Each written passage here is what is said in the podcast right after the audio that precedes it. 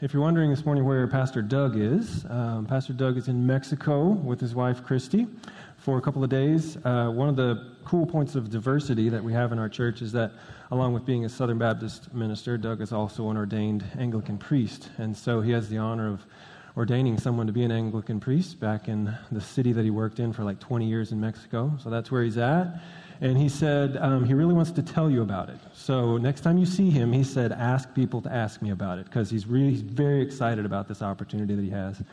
Um, so be sure and do that when he gets back. Um, but as you can tell by the theme of the music and even by just kind of the, the bumper video there, um, we're in a three part sermon series. It's kind of quick, but a three part sermon series on dealing with the things of life that can be a little bit more difficult um, which I'm glad that we have the courage to go there because not, and not, not life is not always awesome. You know, everything is awesome. Some of you know that song. It's not always that way. Um, so last week, Doug walked through Ecclesiastes 3. There's a season for everything, and sometimes there's a season for winter, and we need to not deny that that's the fact. Um, today, we're looking at Psalm 51. So if you want to go ahead and turn to Psalm 51, we're looking at what do you do when you make a big mistake, when you sin you have to deal with the loss of, you could say, the fact that you're innocent. You go from being innocent to guilty. How do you deal with that? And then next week, we're actually looking at how to deal with the loss of a loved one. So Doug will be back, and he'll speak about um, how Abraham dealt with the loss of Sarah when his wife Sarah died. So, uh, what I'd like to do with this psalm is I'd like to spend a little bit of time talking about the backstory because if you are looking um, in, in Psalm 51, it actually has a subheading and it says, This is a psalm of David when the prophet Nathan came to him after David had gone to Bathsheba.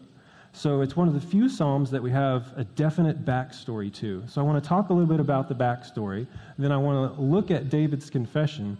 And then I want to give us a time to confess uh, before we take the Lord's Supper together here in a minute. So the backstory of, of, this, of this psalm is found in 2 Samuel chapter 11 and 12. You don't have to turn there now, but you can research it later. So 2 Samuel, it's all of chapter 11 and it's half of chapter 12. And so this is a true story that happened about a thousand years ago, I mean, 3,000 years ago. So in the ballpark of like a thousand BC is when this story actually took place. And, you know, Saul was the first king of, da- of, of Israel, David was the second king, and it took a lot of, uh, it, it, was, it was a rocky road for David to become king. But at this point in the story, in 2 Samuel chapter 11, he's been established on the throne for a good 10, 15 years, let's say. And one of the things that I noticed in this story, this story goes from bad to worse pretty quickly. Um, and I'm glad that we, have a, we serve a God that forgives and redeems and restores. That's what the gospel is. Um, but I can't help but wondering um, is there any way that maybe this could have been averted? This whole story could have been averted. And if you look at the first verse of um, 2 Samuel 11, it says, In the time when kings went out to war, David stayed home. It's a little bit ominous. In the time when kings went out to war, David stayed home. Almost as if to say, in the time when David should have been about his work, he wasn't about his work. And sometimes I wonder if in seasons of abundance is when maybe we need to keep our guard up. Because whenever you're fighting through life, you're very aware of what's going on. But sometimes when God actually does bless you with a season of abundance, ironically enough, that's some of the time when you're most susceptible to temptation that's some of the time when you're most susceptible to that. So we need to remember that our, our adversary, the devil, prowls around like a, like a roaring lion looking for someone to devour. And so if you're in a season of abundance right now, that might be a word for you this morning. To, you know, we don't walk around like every, there's always going to be bad, something bad around the corner.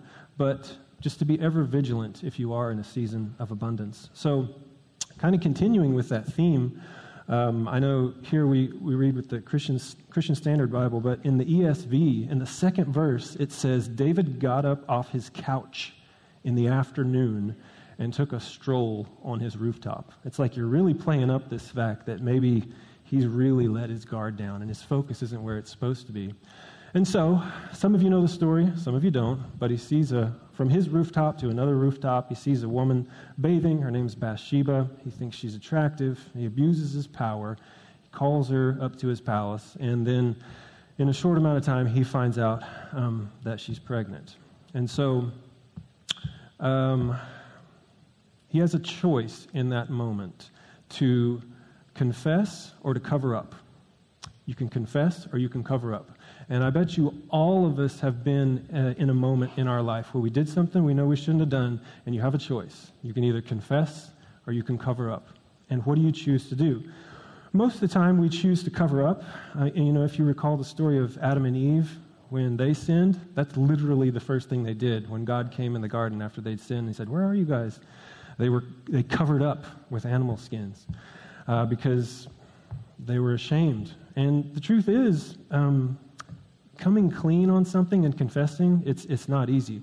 Um, there's a lot of embarrassment that's usually involved, and truth be told, there's a lot of consequences that are usually involved. So, for those of us who have had the option of confessing or covering up, I understand why. Um, I understand why we cover up, but I also understand the weight that that progressively puts on your mind and your heart over time. It's like as each day passes and you keep that thing secret, it just gets heavier and heavier and heavier to carry around. So he decides, David decides that he's going to try to cover up instead of confess. So Bathsheba has a husband. Her husband's name's Uriah. Uriah fights in David's army. And so he says, I'm going to I'm gonna have Uriah come home for like a 48 hour pass. And so he's going to have some R&R. He'll probably spend some time with his wife, and then everybody will think, you know, it, it's, it's his kid and not my kid. I think I can get away with it.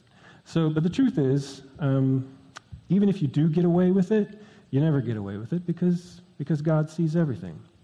So Uriah, you know, it's kind of a funny sounding name, Uriah. But of all the people in the Bible, I'm just reminded of how much character this guy had. Like, if there's anybody that I would want to work with, work for, fight alongside, it's this kind of guy, Uriah.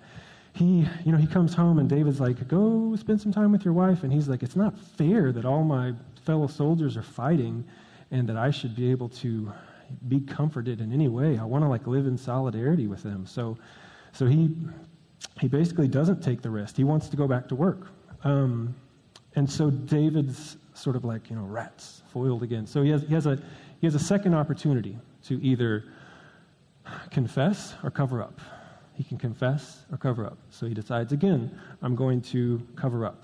Except it gets a little more devious. He decides that the, the commander of David's armies is Joab. And he sends a letter to Joab saying, I want you to put Uriah in the thickest part of the fight. And when the fighting's getting really bad, I actually want you to draw our soldiers back so that it's pretty certain that he'll die. The, the most sadistic thing, as I reread the story, is that David actually wrote this letter and had Uriah deliver it for him to the commanders of his army. So I'm like, good grief. And you know, I started thinking about David, and um, if I was, if my first introduction to David was um, this Second Samuel chapter 11, I, I would just look at you and say, David is a villain. This guy is a straight up villain. He's a lazy king. He abuses his power. He takes other people's wives. He has people killed. Other people get killed in the process of him killing people. This guy is a villain. Um, but then at the same time, there's another part of the Bible that says that um, David is a man after God's own heart. And so, how do we reconcile that? Uh, how do we reconcile the fact that he's done what he's done and yet he's a man after God's own heart? Um, we'll lead into that. um, I'd like to say if there's hope for him, there's hope for all of us. So, in the course of a few short months, David breaks at least half of the Ten Commandments. You probably know that in the back of your head, but maybe you haven't realized. Um, he murdered, he committed adultery, he stole, he lied, and he coveted. And another point that I wanted to make, too, just a few observations along the way with Joab. Joab was commander of um, David's armies, and he said, You know, this is something I want you to do. Pull back people so Uriah will probably die. Are you possibly in the middle of a situation where you're not sinning, but somebody in your life is asking you to help them sin? Somebody in your life is asking you to help them cover up. David was asking Joab to help him. Um, collusion, I think that's, that's what it's called. And so you might find yourself in a situation where that's something you need to say no to at this point in your life, but it's good observation. So at the end of chapter 11, it says, The Lord considered what David had done to be evil. So it's good to know what God thinks about everything that just happened under the sun, because it's pretty bad. God considered what David had done to be evil, and then in the first verse of chapter 12, it said, And, Lord, and the Lord sent Nathan. The Lord sent the prophet Nathan. And so Nathan comes to David, and again, many of you know the story. He doesn't just straight out confront him, he tells him a story. Starts off easy enough, but then it closes really hard. He said, Once upon a time, there were two men. One of them was rich, one of them was poor. One of them had a lot of animals, one of them only had one lamb. And so one night, the rich guy uh, had, a, had, had a guest come over for dinner, and he didn't want to kill any of his own animals just to make dinner. And so he said, Take the poor guy's one lamb, and let's make dinner with that. And so David, when he hears this story, he just jumps up out of his chair, and he, um, I've got it written down because I wanted to quote it directly. He says, As the Lord lives, the man who did this deserves to die because he's done this thing and shown no pity. He must pay four lambs for that lamb. And one of the things I notice in David is, and, and we notice it in ourselves sometimes, is that we can be quick to justify our own sin, but um, we can be very quick to condemn the same sin in other people. You can be very quick to say, oh, well, I did it because of this and this, and this person kind of pushed me. And, uh, you know, we have all these reasons why we sin, but when we look at other people, no reasons. No reasons. Just boom. You shouldn't have done that. Judge them. And so I think in my life, I've noticed that some of the people that are most accusatory are some of the people that are carrying around the most guilt and, and unforgiveness themselves. So um, I, I, love Nathan because Nathan goes to David, and after he tells him that story, and David says, This is, this is ridiculous. We need to judge that guy. You know the story. Nathan looks at him and he says, You are that man. You are that man. So, another observation I would make with that is Is there anybody in your life right now that you need to be a Nathan to? That there's someone that you would love enough and care about enough not to rub their nose in their sin, but to hold up a mirror in front of them and say, Look what you're doing. Look what you're saying. Is this the person you want to be? That's what a, a truly good friend will do. They'll hold up a mirror and they'll say, Is this really the person you want to be? And so then David has a third choice, a third opportunity, almost like Peter. Peter denied Jesus three times. Um, David has a third opportunity to either cover up or confess. And this time he chooses to confess. And in one verse, you can look at it later, but it's 2 Samuel 12, 13. In one verse, David says, I've sinned against the Lord. And in the second half of that verse, Nathan says, And the Lord has taken away your sin. So David repents. David confesses. He says, You're right, I'm wrong. And in an instant, um, God says you're forgiven. And it's kind of like this Psalm 51 is smashed, just sandwiched right in between the middle of verse 13, and I'm glad we kind of have an expanded a, a view of what was going on in David's heart um, in Psalm 51. But I think just one point that I want to make with that is when you carry around something that you know you need to confess, there's just such a weight. Like I said, it gets heavier day by day, and there's such a pressure. And it's great when you finally reach the point where you say, you know what? I don't care what consequences are going to happen. I don't care who knows, and I don't care how embarrassed I am. Um, I have to confess. And when you finally confess, you know, maybe you recall doing that sometime when you were a kid to your parents. You finally confess, and it's like this dam just breaks. And usually it, there's a lot of emotion involved, involved with it, but you just don't care because the pressure inside you is so heavy. Um, I think that's what happens as we live our lives as Christians and where our relationship is renewed with the Lord. And it also happens the first time we come to the Lord when we say, Forgive me of all my sins. Because I can't continue to live um, with the weight of, of the guilt. And there's just such a great relief that comes. I just, I, I, just love that moment where, where you say, I don't care what the consequences are, I've got to do the right thing. So, and, and the thing is, too, uh, I'm not trying to paint this as an entirely rosy picture. Just because you confess doesn't mean there's not consequences. If you confess, there are, and part of the reason we don't confess is because there might be consequences, and the truth is that there are. In this particular story, God says the sword will always be connected to your house. There's always going to be strife in your house, and this uh, this baby that's going to be born is going to die.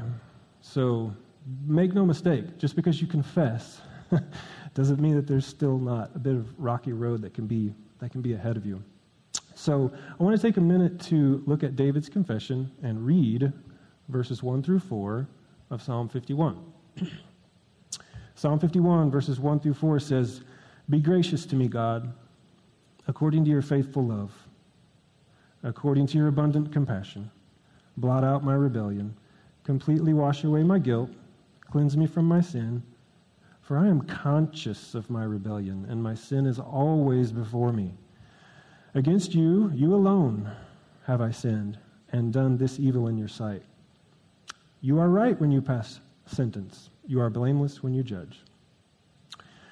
So you can look at the rest of the psalm later, just like you can go back and look at 2 Samuel um, later in the course of this week. But I basically want to make two points. One is that when you confess your sins, you need to confess directly to God with God's character in mind. And two, you need to actually ask for forgiveness with specifics in mind.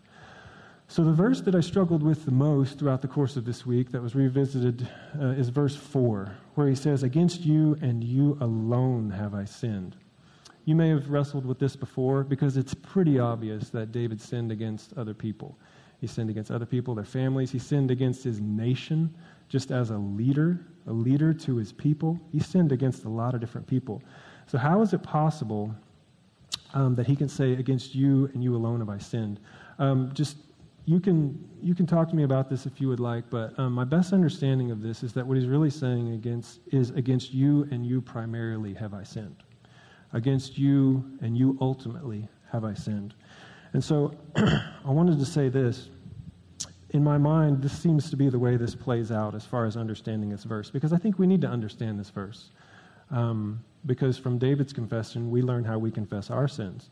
Because God is all powerful, because God is all powerful, He's the one who decides what's right and wrong. People don't decide what's right and wrong, God decides what's right and wrong. So if God's the one who decides what's right and wrong ultimately, that means He's the one who has the power to condemn, and He's the one who has the power to judge. And if He's the one that has the power to judge, the true power to judge, then He's the one that we ultimately need to confess to. He's the one that we ultimately need forgiveness from. Because here's the deal if I confess my sin to you, let's say I do you wrong and I confess your sin, here's the thing you may forgive me and you may not. If I confess my sin to you, which I should, I should, you may forgive me and you may not. So I can live the rest of my life guilty in your eyes if my forgiveness is based on you. But with God, we have a guarantee that if you confess your sins, He's faithful and just to forgive you of your sins and cleanse you from all unrighteousness. With Him, we have a guarantee. With people, we don't always have a guarantee. And I think sometimes we get maybe a little, our wires a little bit crossed in our minds sometimes when we think about confessing to God. Like, I'm not sure I should confess to God. And I think part of the reason is because you forget that God is not a man, God is not us. God is completely other. He returns good for evil. He forgives 70 times 7, which is why we forgive 70 times 7. He's not like us, and he's not like a lot of the people that maybe you've maybe that do hold resentment against you in your life when you have asked for forgiveness. If you ask for forgiveness, if your heart is contrite, he will forgive you. And I love the fact that later on in this psalm, verse 17, you could probably flip over there with your eyes real quickly to chapter 51, verse 17. David says this um, He says, A broken and a contrite heart you will not despise, or a broken and contrite heart you will not refuse. Now, this is going to be a contrite heart is different. Um, there's a difference between somebody that's sorry they got caught, and there's a difference between that and somebody that truly understands the pain they've caused other people. So, a contrite heart is remorseful, humble, grieved, empathetic. You understand how what you have done has hurt people. Again, not to rub your nose in it, but if there's no emotion connected to it, you don't, you don't really know what you're apologizing for. So, with, with David's confession, we see two things. Uh, in verse 4, his confession is directed, directed primarily towards God. And then in verse 1, it's kind of interesting. He doesn't, he doesn't start his confession with what he did wrong, he starts his confession with looking at God's character. He doesn't say, This is, and you might start your prayer like this if you confess your sin. You might say, Lord, I did this and this and this. He starts his prayer saying, Lord, you are this and this and this, and then here's what I did. And so I like to remember the fact, again, one of my favorite verses in the whole Bible is Ecclesiastes 34, um, 6 and 7. I mean, sorry, Exodus 34. Exodus 34, 6 and 7. Who God is, He's a God merciful and gracious, slow to anger, abounding in steadfast love and faithfulness, forgiving iniquity, transgression, and sin. He's all those things. But at the same time, He's a God who judges. He is merciful, but He's also just. But we need to remember the fact that if you repent, a broken and contrite heart the Lord will not refuse. So when you confess, you confess with His character in mind. The second thing being, when you ask for forgiveness, you want to ask for forgiveness with specifics in mind. So, kind of looking at verses 2 and 3. Uh, in verse 3, and some of you may really connect emotionally with this verse, he says, For I am conscious of my rebellion, and my sin is always before me. Some of us, maybe most of us, would say, Nobody's going to beat me up more than I'm going to beat myself up. I'm very aware of all the things I've done wrong. I don't need somebody else reminding me of all the things I've done wrong. Um, we're very aware. So, one thing I would say about that is this. If you want a verse to memorize, I would say this is the verse to memorize 2 Corinthians 7:10. Sometimes in, in our world today, you hear people talking a lot about guilt and shame, and that guilt and shame is always bad. In the Bible, there's good guilt and bad guilt. There's good guilt and bad guilt. So 2 Corinthians 7:10 says, "For godly grief produces repentance that leads to salvation without regret, but worldly grief produces death. Um, in the world we live in, if, if there is no hope of forgiveness, or if your forgiveness is conditional, or if forgiveness is like a maybe, then hanging on to guilt is a really bad idea. But when you, when, when you live with and serve a God that promises to forgive, produces repentance that leads to salvation without regret. The other thing I wanted to point out is that he talks in verse 2, he says, completely wash away my guilt and cleanse me from my sin, for I'm conscious of my rebellion. Whenever you confess, like if you were teaching your kids how to confess, like, I don't know, I grew up in a household of boys, so I think, you know, tell your brother, tell your brother you're sorry. You know, you might say that to your kids. Like I, I heard that growing up. Tell your brother you're sorry. And if all you say is, I'm sorry, your parents will probably say, I need some specifics. First of all, you don't really sound like you understand that you hurt somebody else. And second of all, what are you sorry for? And so, one of the good things about if your sin is ever present in your mind, when you confess your sin to God, you can confess with specifics. And so, a good confession involves um, a good confession involves specifics.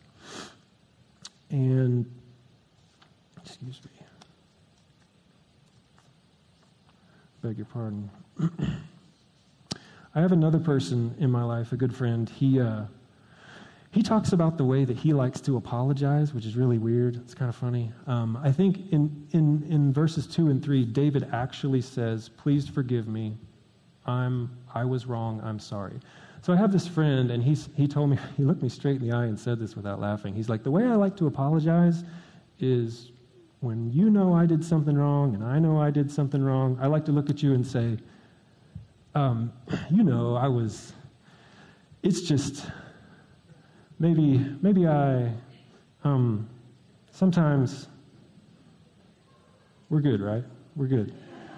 And I'm like, I don't think that's an apology. Um, because I do think that part of apologizing is is being a little, a little embarrassed. And again, we're not trying to rub people's nose in their sin, um, but there's something to be said for owning what you've done, and also the fact for, for being humble. If there's anything I've been reminded of in my life, it's that whenever people come to Christ, the biggest characteristic that I've seen in people that come to Christ is humility.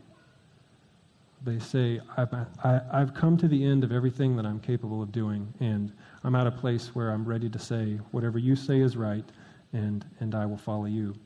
And so, looping back, back around to David, and how could he be called a man after God's own heart? I think David had one thing going for him in that um, he was a person who would repent.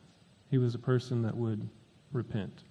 Uh, eventually, when it got to the point where he either chose to continue having a stiff neck or apologize, he, he broke. And he chose to not have a stiff neck. And he chose to say, I'm sorry. He chose to agree with God. And that's the characteristic I think that makes him a person after God's own heart, which, if there's hope for him, there's hope for you. If there's hope for Peter, who denied Jesus three times, there's hope for you. Um, there is forgiveness. So, what we'd like to do, as much as possible, uh, always take action whenever you hear a word. Whenever you hear from a word from the Lord, always take action as soon as possible. So, we'd like to give you all uh, just a couple of minutes to confess any sin that you have before you and the Lord, just in prayer. So, Mel's going to come up and is going to play a little bit of music, and it's just silent prayer. It's not confessing your sin to others, although that is biblical. Um, and I would recommend doing that throughout the course of this week if you feel convicted to do so. But if you take a moment in prayer, I'd like to offer you the chance to confess your sins to the Lord before we take communion. And as you are bowing your heads, I'd like to read over you Psalm 32, verses 1 through 5. Psalm 32, verses 1 through 5 says, How joyful is the one whose transgression is forgiven, whose sin is covered. How joyful. How joyful is the person whom the Lord does not charge with iniquity, and in whose spirit is no deceit. When I kept silent, my bones became brittle for my groaning all day long.